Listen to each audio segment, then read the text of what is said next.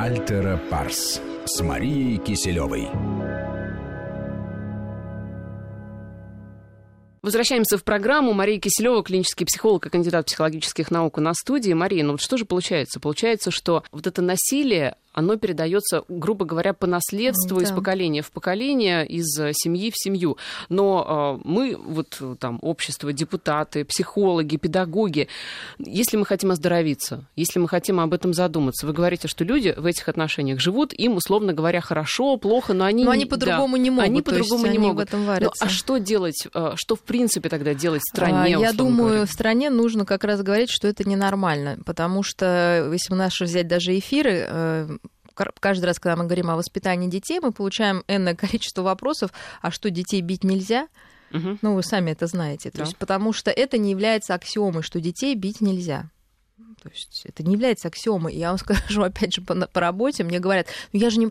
Э, ну, причем дети обычно у таких ну, родителей либо действительно очень забитые, не спонтанные, либо они ведут себя ужасно, потому что им уже ничего не страшно. Последний пример из практики, показываешь мальчику картинку, мама, ну, там нужно про- проективный тест искать, мальчик грустный или веселым. Ну, явно, что мама наказывает, ругает ребенка. Она с пальцем такая, он стоит понурый.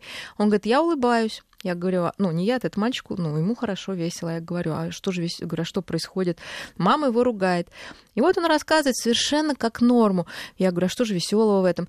Вы знаете, меня даже когда порят, я все равно смеюсь, чтобы они не думали, что меня мальчику 6 лет, что меня можно вот так вот взять, типа, голыми руками. Защитный же механизм. Естественно, защитный механизм. И, с одной стороны, он перенесет это, естественно, в свою семью. И вот таких случаев, вот, и когда, ну, это один случай, а другой случай, вот просто у людей с языка слетает. Естественно, все пытаются скрывать, что они там где-то шлепнули.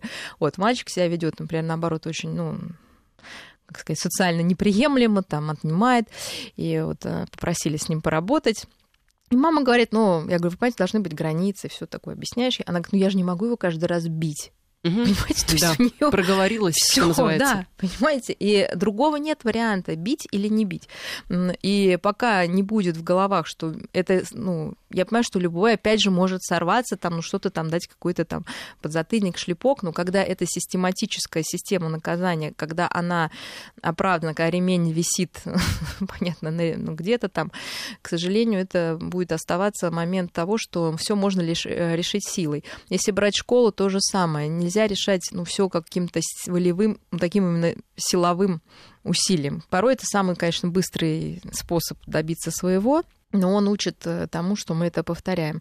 Следующий момент. Э, женщинам везде там должны быть, ну, как лозунги, если тебя бьют, ты должна это сказать. Это не норма, и это не стыдно признать, там, ты не виновата. Дело в том, что кроме физического насилия есть еще психологическое насилие, и жертва обычно обработана со всех сторон, и вот это психологическое насилие заставляет женщину чувствовать, ну, как бы неадекватной и виноватой в произошедшем. Но я говорю, во-первых, есть детская вот эта травма, которой очень хорошо э, новый уже взрослый насильник ну, агрессор э, пользуется. Есть даже такой термин э, газлайтинг, э, который обозначает ну, такой вид э, психологического насилия в семье, когда э, женщине, ну или неважно кому, внушается некая неадекватность э, понимания реальности. Ну, то есть муж, жена, например, подозревает мужа в измене. Ну, в реальной, да, не просто подозревает, но, в общем, Он просто говорит, застала их, да, да, застала. Да ты фантазерка. Вот, она, она говорит, у тебя паранойя. Да. Мы просто прилегли с подругой детства, то, что устали, отдохнуть. И потом у нас вот в квартире, на этом на нашей, дальше, нашей да, кровати. И потом на этом это все накручивается, что вспоминается, искажаются факты, что вообще этого не было. Ну, естественно, человек должен быть внушаем, чтобы на него это все действовало, а мы понимаем, что он внушаем, потому что в детстве он считал себя виноватым, да, и в итоге каждый раз вот женщины с насилием, они постоянно повторяют одну и ту же фразу. В какой-то момент я думаю, а может, я правда ошиблась, а может быть, я правда в это виновата, и зачем я полезла а, вот во всю эту историю, ну, например, какую-то ссору, конфликт, потому что уходить обычно некуда. И вот э, человек в итоге чувствует себя абсолютно неадекватным ситуации, ему это, естественно, постоянно подтверждают, и а, рассказать об этом стыдно. И получается, что человек становится изолирован. Почему, в чем причина того, что женщина не уходит? Первое, это, конечно, зависимость чаще всего материальная. Второе, когда бьют, человек, а, ему стыдно, то есть вот стыд это главное, а, ну, как у алкоголика, то же самое. При любой зависимости стыд это то, что очень сложно сломать, чтобы пойти лечиться. Неважно от какой зависимости, в том числе вот от такого агрессора мужа. А стыд подкрепляется тем, что мы все, ну, когда видим ну, сцена насилия, ну, я даже, ну, как, ну, что у нас это, да, нам хочется отвернуться, сделать вид, что этого нет, но и видно, что как-то нам тоже стыдно, неловко. неловко. Но представьте, каково этой женщине. И, конечно, никто вмешиваться не будет. Э, женщина отделяется от своих, естественно, друзей и близких, чтобы никто не узнал, потому что это стыдно. И не увидел. И не увидел. Следов вы понимаете, и куда она пойдет. То есть она остается одна на один с этим э, человеком, который, ну, хоть побьет, ну, где-то приголубит. Ну, в общем, хоть... решение здесь э, комплексное и сложное. Это и э, школьное какое-то воспитание. У нас вводят уроки там э, того, сего, э, разных, Мы говорили, допустим, причем здесь уроки нужны, секса, когда да, секс же... это лишь часть отношений. Нужны же уроки, я не знаю, там, этики, какого-то поведения семейного, семейных ценностей, ну, вот, в конце понимаете, концов. это все, наверное, всем известно, по большому счету, но вот личный пример, он, конечно, сам самый важный. И часто я говорю, что это вот эта обида, она в глубине души, а мы должны понять, что и мужчин тоже бьют, и над мужчинами тоже проделывают психологические манипуляции женщины, порой даже, ну, я думаю, может быть, даже и наравне где-то. Вот. Но что, во-первых, непонятно, что это, мы даже не понимаем, поэтому можно об этом поговорить. Когда я становлюсь жертвой, ну, начнем с психологического насилия, да, физическое мы уже понимаем, что удар. То есть мы это... уже переходим плавно да, к теме можно психологического насилия, потому собственно... что вы сказали, что с этого все начинается. С этого все угу. начинается. То есть обычно и каждый может сейчас себя тоже протестировать э, в отношениях. В какой-то момент э, один из партнеров вдруг понимает, что его потребности ну, вообще не учитываются. И вся жизнь посвящена потребностям э, другого партнера, который такой доминирующий, и он, собственно, знает, что и как делать, и чему, что любить, что не любить, и какие вообще увлечения иметь. В этом есть, понимаете, такой соблазн, э, мы всегда много об этом говорим, на кого-то переложить ответственность за свою жизнь, в том числе, ну, каким мне быть. И человек, конечно, такой слабенький, может э, привлечься вот этим, какой вот он даже мужчина, молодец, он за меня все решает, все делает. Но в какой-то момент человек вообще понимает, что он даже не понимает, что он любит, что хочет, включая, ну, придя в ресторан, даже что одеть. То есть он вообще отучается э, чувствовать себя и понимать, в чем его интересы, потребности и что он любит. Второе, что в какой-то момент э, человек теряет не только свои увлечения, вкусы, но и друзей. Причем так все, знаете, тихо, вот с ней тебе не надо дружить. И очень тоже мотивация правильно. Ну, кто важнее? Конечно же, семья. Причем здесь друзья, какие-то коллеги, там, корпоративы. Ну, это все невозможно. Семья же самое главное.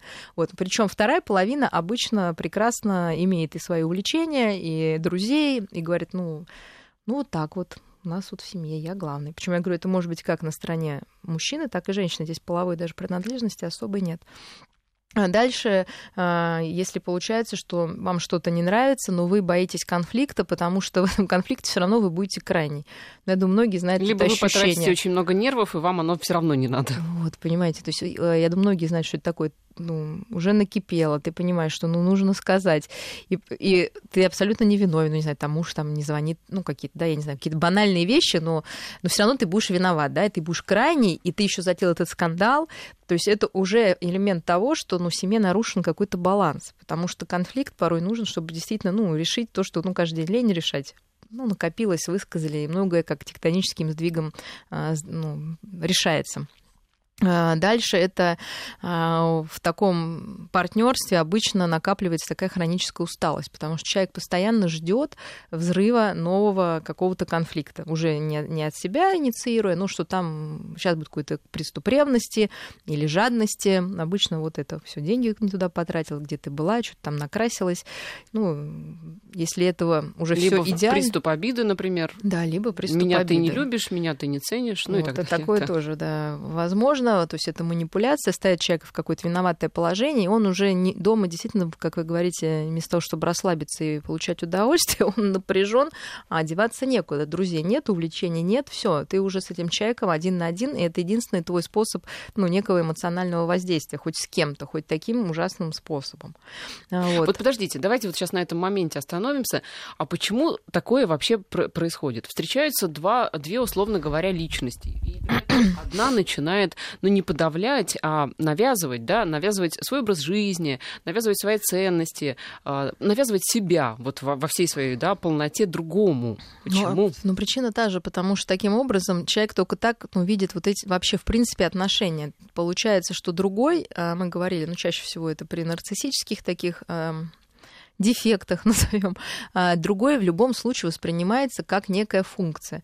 Либо этот человек должен восхищаться, а, ну, вот партнер, либо он должен постоянно восхищаться. То есть, ну, представьте, что в любой ситуации можно иногда что-то не понравится или какой-то совет дать человеку. Вот человек нарциссического такого склада, он, естественно, не примет никакой критики, устроит скандал, это будет целая история. Хотя это я уже говорю совершенно с виду нормальной семьи, но там вот, ну, это все бывает. И, то есть, опять же, партнер, жертва назовем, выполняет функцию. Либо он должен восхищаться, либо это помойное ведро, в которое сливается, ну, все там плохое, там на работе что-то не вышло, подрезали на ТТ, пришел жене там или мужу, все высказал, стало легче. Ну, либо какой-то утешитель, то есть, опять же, это просто функция, понимаете? То есть человека, партнера, жертву не видят как человека. Почему? Просто, Почему? Потому что нет опыта такого. Потому что мир у таких людей воспринимается как э, что-то, что должно удовлетворять не только материальные потребности, но и психологические. Откуда, да. откуда вот берутся ну, такие детства, установки? Потому что не было вот этого близкого какого-то контакта с родителями, именно душевного. И, например, родители подменяли э, заботу, любовь и интерес к ребенку подарками. То есть ребенок, в принципе, не знает, что такое интерес к другому человеку. Или не принимали в этом человеке, в этом ребенке а, какие-то негативные черты. Ну, как негативные, как казалось родителям. То есть он должен был быть абсолютно правильным, успешным. И за это его хвалили. Поэтому сейчас, если партнер увидел какую-то там, ну, шероховатость, просто, он просто хочет сказать, слушай-ка, мне кажется, там тебе лучше эту рубашку не одевать. Все, ты становишься врагом, потому что ты свою функцию не исполнил, у тебя отлет назад, в детство, то есть тебя мама ругалась, говорила, господи, какой же ты у меня неуклюжий. Вот, а я хочу, чтобы ты был красивый, спортивный, там, высокий и стройный. Пауза у нас сейчас. Угу. Послушаем информацию о погоде и затем вернемся в эфир. Мария Киселева, клинический психолог и кандидат психологических наук у нас в студии. Альтера Парс.